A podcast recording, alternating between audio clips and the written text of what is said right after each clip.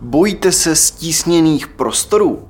Děsí vás představa, že uvíznete v extrémně malém prostoru, kde nebude ani špetka světla? Děsí vás představa, že by byl tento prostor dostatečně velký na to, aby vás udržel dlouho při životě? Jedno z našich nejsledovanějších videí minulé sezóny je tři děsivé klaustrofobické příběhy lidí, kteří si prošli opravdovou noční můrou. Dnes si takové příběhy povíme dva. Chtěl bych vás také upozornit, že jsem ve druhém příběhu na místo jeskyňář řekl párkrát jeskinář. Nevím, proč jsem to udělal, ale buďte na mě prosím hodný. Vítejte na podcastu Noční můry. Jestli tě podcast Noční můry baví, tak ho nezapomeň odebírat na tvé oblíbené platformě, aby ti žádné budoucí epizody druhé sezóny neutekly. Jestli chceš vidět novou grafiku našeho pořadu a příběh si vychutnat s obrazem, tak běž na YouTube kanál Noční můry. Teď už ale k našemu příběhu.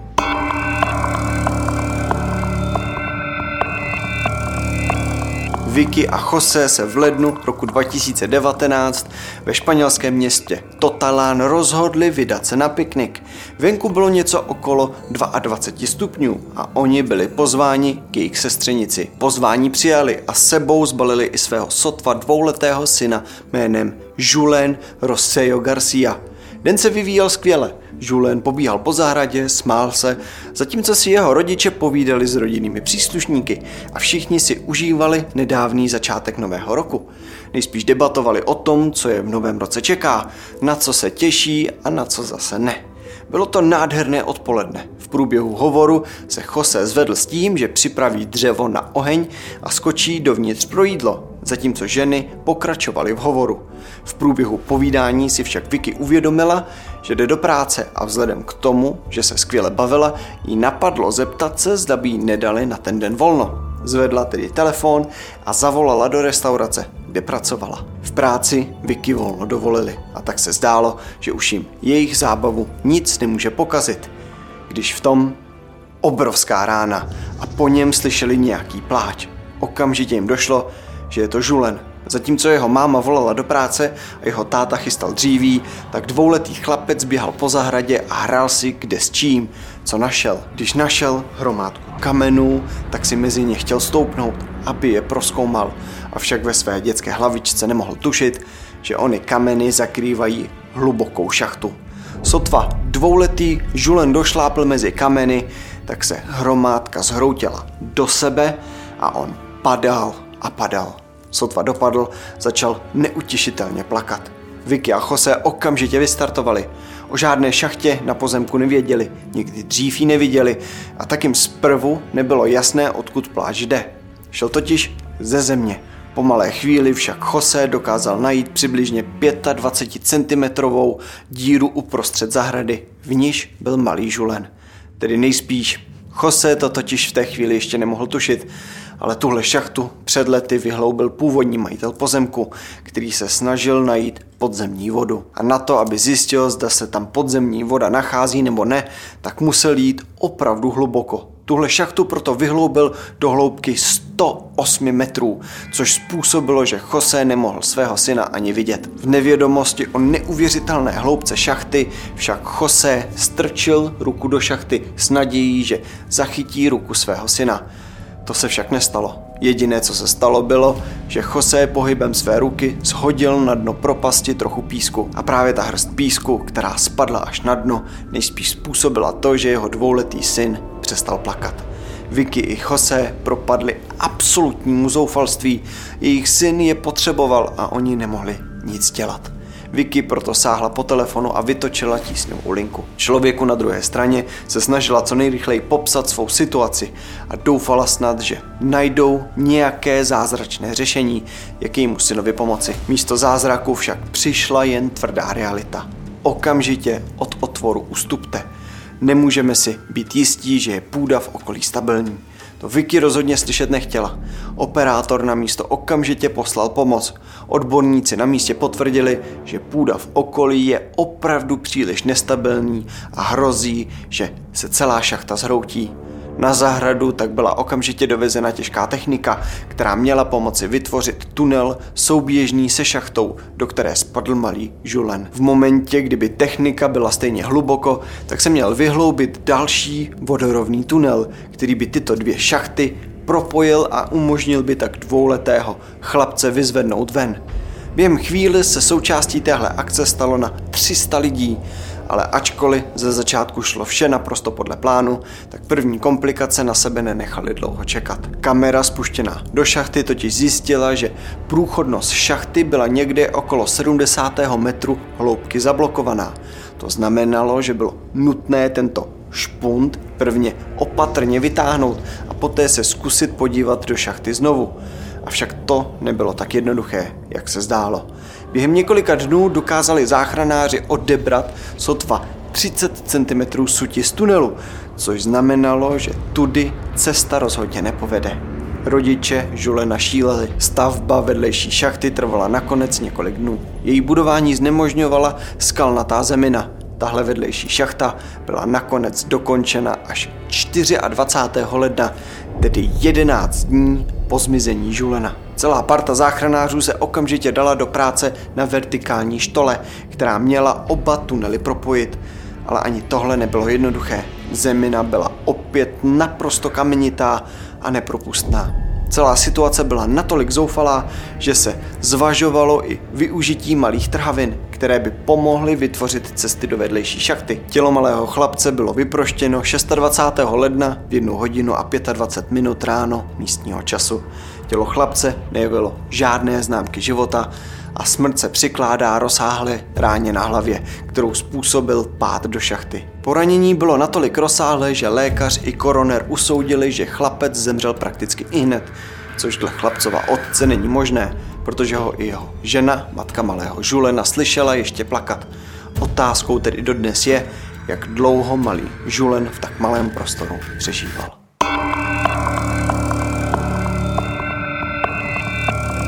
Jeden z nejvíce klaustrofobických koníčků, prací, které existují, mají tzv. jeskináři, neboli speologové. Vrchol pro takového jeskináře je objevit vlastní jeskyni. Když ji objeví, tak součástí jeho práce je zjistit, zda náhodou jeskyně nepokračuje hlouběji. Stává se tedy, že když najde jakousi trhlinu, tak ji začne zvětšovat, aby zjistil, zda jeskyně nepokračuje dál. V některých případech může jeskyně takto pokračovat desítky a desítky metrů. Na přelomu 20. století prožívalo toto povolání takový malý boom. Ve Spojených státech byla spousta jeskyní, které čekaly na své objevení. Povolání to obzvlášť v tu dobu bylo ale velmi nebezpečné. Člověk totiž chodil do nesmírně těsných prostorů a pouze s petrolejovou lampou a nějakým základním vybavením probádával místa, které žádný člověk nikdy neviděl. Mohlo se tedy klidně stát, že takový jeskynář vešel do štěrbiny a už ho nikdy nikdo neviděl, protože ani netušili, kde by mohl být. Nemluvě o tom, že když se v tu dobu takový jeskynář ztratil, tak si neměl ani jak zavolat pomoc. Ale i přes rizika, které to přinášelo, tady bylo to vzrušení z probádávání nových míst. Vidina toho, že se může navždy zapsat na mapu jakožto člověk, který objevil novou jeskyni a mnohem, mnohem víc. Jedním takovým jeskynářem, který chtěl být zapsaný do historie, byl William Floyd Collins, William Floyd Collins se narodil 20. července roku 1887 na rodinné farmě poblíž Green River v Kentucky. William se narodil jako třetí dítě rodičů Leon Daisy Collinsovi a Martě Jane Burnettové. William, ačkoliv se narodil jako třetí, tak rozhodně nebyl posledním ze sourozenců. Jeho rodiče měli totiž nakonec dětí osm. William byl však ze všech z nich nejvíce zvědavý. Už když mu bylo okolo 6 let, tak se poprvé vydal do nedaleké jeskyně, kde se snažil najít nějaké indiánské a další staré artefakty, které pak chtěl prodávat turistům. Láska k jeskyním Williama neopustila ani v průběhu dospívání a on v jeho 23 letech dokonce objevil jeskyni nedaleko jejich pozemku. Byl radostí bez sebe, celou jí proskoumával a neustále se k ní vracel. Byla to jeskyně Donkey's Cave. Jeho zapálení pro jeskyně bylo natolik silné, že si ho o dva roky později vyhlídl geolog jménem Edmund Turner, aby mu William ukázal známé jeskyně v okolí a provedl ho jimi. Edmund byl z Williamových znalostí natolik odvázaný, že se rozhodl je znovu využít při objevování jeskyně Dozie's Dome Cave v roce 1912 a jeskyně Great Onyx Cave o tři roky později. V roce 1917 šplhal William po útesu na jejich domácí farmě, když na své kůži ucítil chladný vzduch. Měl pocit, že šel tento studený vzduch ze země. William se tedy okamžitě vydal hledat zdroj, když z ničeho nic objevil vstup do jeskyně. Williama jeho objev naprosto natchnul a on se proto rozhodl odhalit, co za tímto vstupem je. Po troše práce se Williamovi podařilo velikost vstupu zdvojnásobit. Když vlezl do jeskyně, tak zjistil, že ho čeká ještě spousta práce. Průchod byl totiž zablokovaný, on se však nehodl vzdát. Dal se proto do práce a po pár dnech dokázal skoro nemožné. Jeskyně byla průchozí. Prostor, který se před Williamem otevíral, se rozhodl Will pojmenovat jako Velká krystalová jeskyně. Když se William se svým nálezem svěřil doma, tak jeden z jeho bratrů projevil o vlastnictví jeskyně zájem. Domluvili se proto spolu, že si jeskyni rozdělí a udělají z ní turistickou atrakci. Jak se domluvili, tak se i stalo. Po usilovné práci bratrů a vlastně celé rodiny zažil William první ze svých velkých úspěchů. Otevřeli jeskyni, avšak kvůli tomu, že jeskyně byla v odlehlé části soukromého pozemku, tak přitahovala jen málo turistů, takže bratři příliš nevydělali. Ani to však Williama neodradilo od jeho lásky k jeskyním. Právě naopak. Jen o pár let později, v roce 1925, se Will vydal do přibližně 7 kilometrů vzdálené Mammoth Cave, kde se snažil nalézt novou cestu nebo nový vstup do jeskyně, aby mohl zkusit nalákat turisty na novou stezku a vydělat si tak balík peněz. William s několika místními, kteří vlastnili pozemky poblíž Mammoth Cave a za jejich ochotu jim nabídl část výdělku, který by mohl nový vstup do jeskyně přinést. Místní souhlasili a William se mohl dát do práce. Den co den se William k jeskyni vracel a snažil se cokoliv objevit. Když se mu nic najít nepodařilo, tak se rozhodl rozjet to ve velkém. Tři týdny v kuse, každičký den, William rozbíjel stěnu jeskyně, dokud v ní neobjevil skulinu. Tuhle skulinu postupně zvětšoval a zvětšoval, až byla natolik velká, že dokázala odhalit dosud neobjevenou novou velkou jeskyní komoru. Tahle komora byla později nazvaná Sand Cave neboli písečná jeskyně.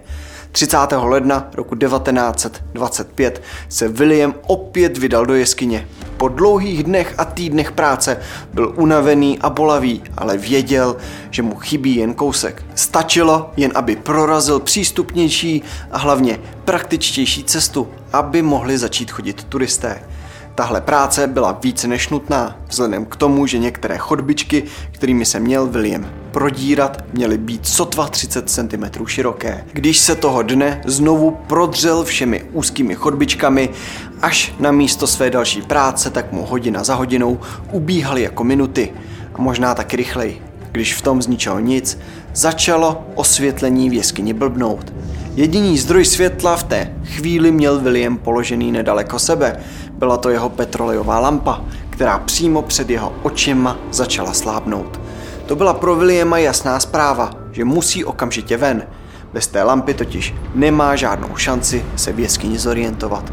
Už jen samotná představa, že je v absolutní tmě, ho doháněla k šílenství a tak začal pospíchat pryč. William na nic nečekal a okamžitě vyrazil cestou, která podle něj vedla ven. Prodíral se malými uličkami, byl asi 630 metrů od vchodu do jeskyně, když v tom, v té panice se špatně pohnul a omylem srazil svou lampu. Ta okamžitě zhasla. V tom šoku a zmatku, který v té absolutní tmě nastal, který nastal především v jeho hlavě, si Will zapřel nohu o něco, o čemž se domníval, že je to stabilní jeskyní stěna.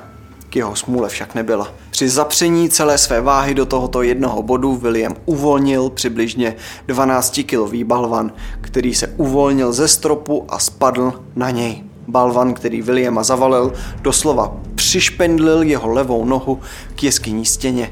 Ta bolest, která zalela celé Williamovo tělo, musela být neuvěřitelná.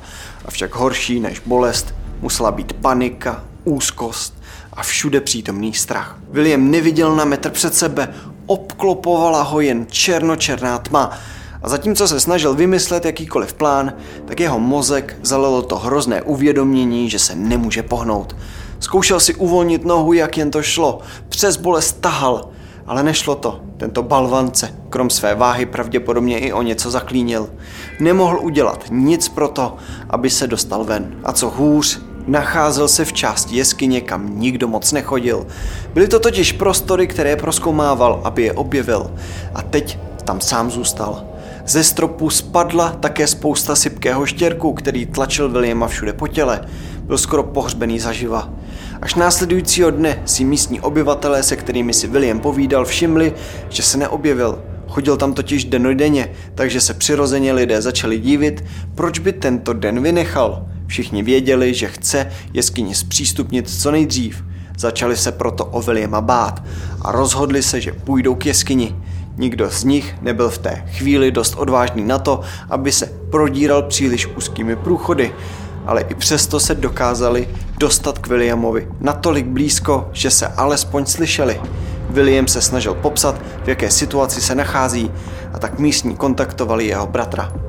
Bratr Williama na sebe nenechal dlouho čekat a hned jak mohl, tak dorazil na místo. Jediný měl dost zkušeností a odvahy, aby se protáhl úzkými průrvami a chodbičkami až k Williamovi.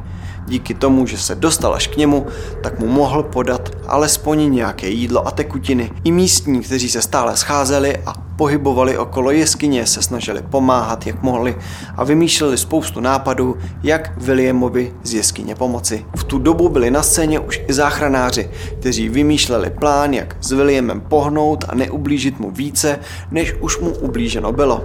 Zatímco lidé venku kalkulovali a přemýšleli, tak William ležel stále ve stejné pozici, s nohou rozdrcenou, vyhladovělý, pokálený na stále stejném místě.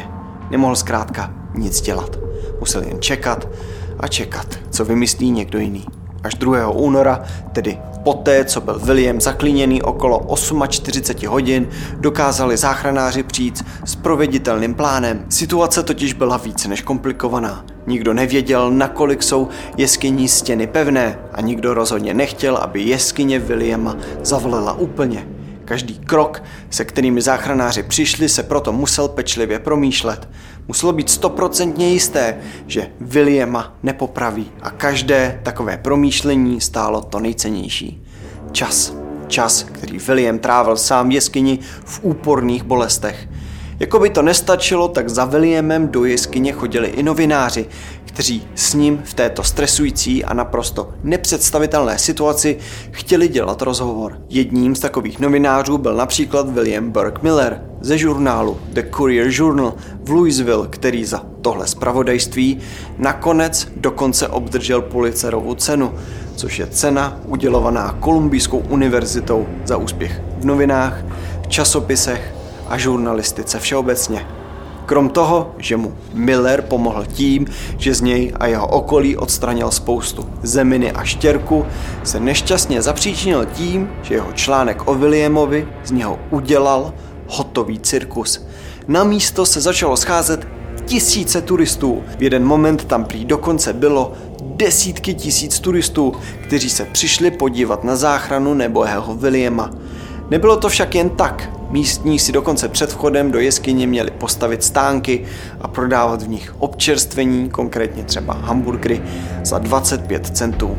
Ve stáncích, na stolech a lavičkách se ale prodávaly i suvenýry, nápoje a spousta dalšího. Když k večeru začínala být zima, tak si tito lidé rozdělili táboráky a nedbali přitom pokynu záchranářů, aby okamžitě místo opustili. Každý člověk, který se přišel podívat na tuhle akci, přitom stěžoval a zhoršoval jak práci záchranářů, tak i Williamovu psychiku, který o situaci venku dost dobře tušil. Záchranáři však nepolevovali. Rozhodli se, že nejlepší způsob na záchranu Williama bude, když se k němu pošlou muži, kteří se opatrně pokusí vykopat každý kámen, který Williama obklopuje a následně se pokusí vypáčit onen obrovský balvan z Williamovy nohy. Zároveň s tím se záchranáři rozhodli natáhnout jeskyní elektrické světlo, které Williamovi poskytlo osvětlení a trochu tepla. 4. února se jeskyní chodba zhroutila hned ve dvou místech. Důvodem bylo teplo, které způsobilo tání ledu. To nejhorší na tom celém bylo, že to teplo, které způsobilo roztání ledu, způsobili návštěvníci a turisté, kteří si v okolí jeskyně dělali táboráky. Víceméně okamžitě se začaly pořádat pokusy o opětovné zprůchodnění chodby, aby v jeskyni nebyl William sám a aby mohl být dokrmován a měl alespoň nějaký pitný režim. Ale vedení místních záchranářů v čele s mužem jménem Henry George Tucker Carmichael označili jeskyni za neprůchodnou a příliš nebezpečnou. Nikdo tam nesměl vstoupit. Stále však bylo nutné Williama co nejdříve zachránit. To vedlo k rozhodnutí vykopat šachtu před vchodem do jeskyně. Šachta měla vést dolů a dostat se do komory za Williama. Při tomto kopání však nemohlo být využité žádné technické vybavení, protože hrozilo, že výpary z něj by mohly Williama udusit. To tedy znamenalo, že postupovat se mohlo pouze bez vybavení, pouze s krumpáči a lopatami Odhadovalo se tehdy, že tým 75 dobrovolníků by mohl naplánovanou šachtu vykopat do 30 hodin rychlostí 60 cm za hodinu. Výpočty vycházely, všechno šlo skvěle. Vytahovali stovky kilogramů zeminy. Nicméně pak, kolem třech vykopaných metrů, byla šachta tak úzká, že v ní mohli být pouze dva pracovníci najednou což všechno zpomalovalo. Zhruba pět metrů pod povrchem se začaly objevovat první velké balvany, na které museli dělníci používat krumpáče. Rozbité balvany se pak snažili vytahovat ven pomocí kladkového systému, ale to celé tempo práce jen zpomalilo. V tuhle chvíli měli jedinou naději, že William stále žije. Jeden ze záchranářů měl připojit k měděnému drátu, který vedl k Williamově žárovce zesilovač, Věřil totiž, že zesilovač dokáže detekovat vibrace, kdykoliv se William pohne. A protože zesilovač každou minutu zapraskal přibližně 20krát, všichni venku věřili, že William stále dýchá. Celá akce kopání šachty trvala týden, když přesně po sedmi dnech od zhroucení šachty 11. února roku 1925 testy prokázaly, že žárovka u Williama zasla. Záchranáři před jeskyní tak neměli jediný důkaz, že Will stále dýchá. V pondělí 16. února se konečně jeden z horníků jménem Ed Brenner prokopal do jeskyně kousek nad Williama. Když byl otvor konečně dostatečně velký, aby jim prolezl, tak se přiblížil k Williamovi a sáhnul na něj, aby ho ujistil, že už není sám. Bylo ale pozdě. William už nežil. Podle následných odhadů zemřel 13. února roku 1925, tedy dva týdny po svém zavelení a pouhé tři dny před prokopáním nové šachty.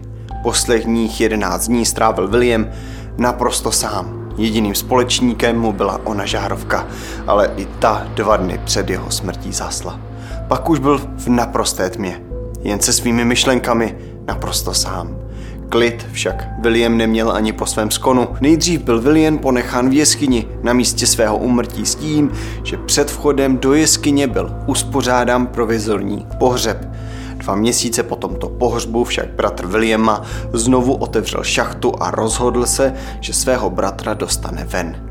Nelíbila se mu představa, že William zůstane opuštěný i po smrti a 23. dubna konečně Williama vysvobodil a převezl ho do pohřebního ústavu, kde ho nechal nabalzamovat. Po dvoudenním balzamování bylo tělo Williama převezeno a pohřbeno na svahu nad velkou krystalovou jeskyní, kterou William objevil a měl jí rád. Pár let poté však bratr Williama usedlost a jeskyni prodal doktoru Harrymu Thomasovi, ten vlastnil další dvě jeskyně a tak nebylo divu, že měl o pozemek zájem. Když se však nový majitel doslechl o Williamovi, tak se jeho tělo rozhodl umístit do rakve se skleněným víkem, kterou poté mnoho let vystavoval ve velké krystalové jeskyni. Avšak v noci z 18. na 19. března roku 1929 bylo Williamovo tělo odcizeno. Tělo bylo později nalezeno na nedalekém poli, avšak nebylo celé Tělu chyběla zraněná levá noha. Po tomto incidentu byl William pochován v odlehlé části jeho krystalové jeskyni v okované rakvi. Tak co? Jaký jste měli pocit z dnešního videa, z našich dvou příběhů? Jste klaustrofobici? Bojíte se stísněných prostorů? Jestli ano, tak co s váma dělal dnešní příběh? Dokázali byste vydržet tak dlouho jako William v tak úzké jeskyni zaklíněný v absolutní tmě? Dejte vědět do komentáře.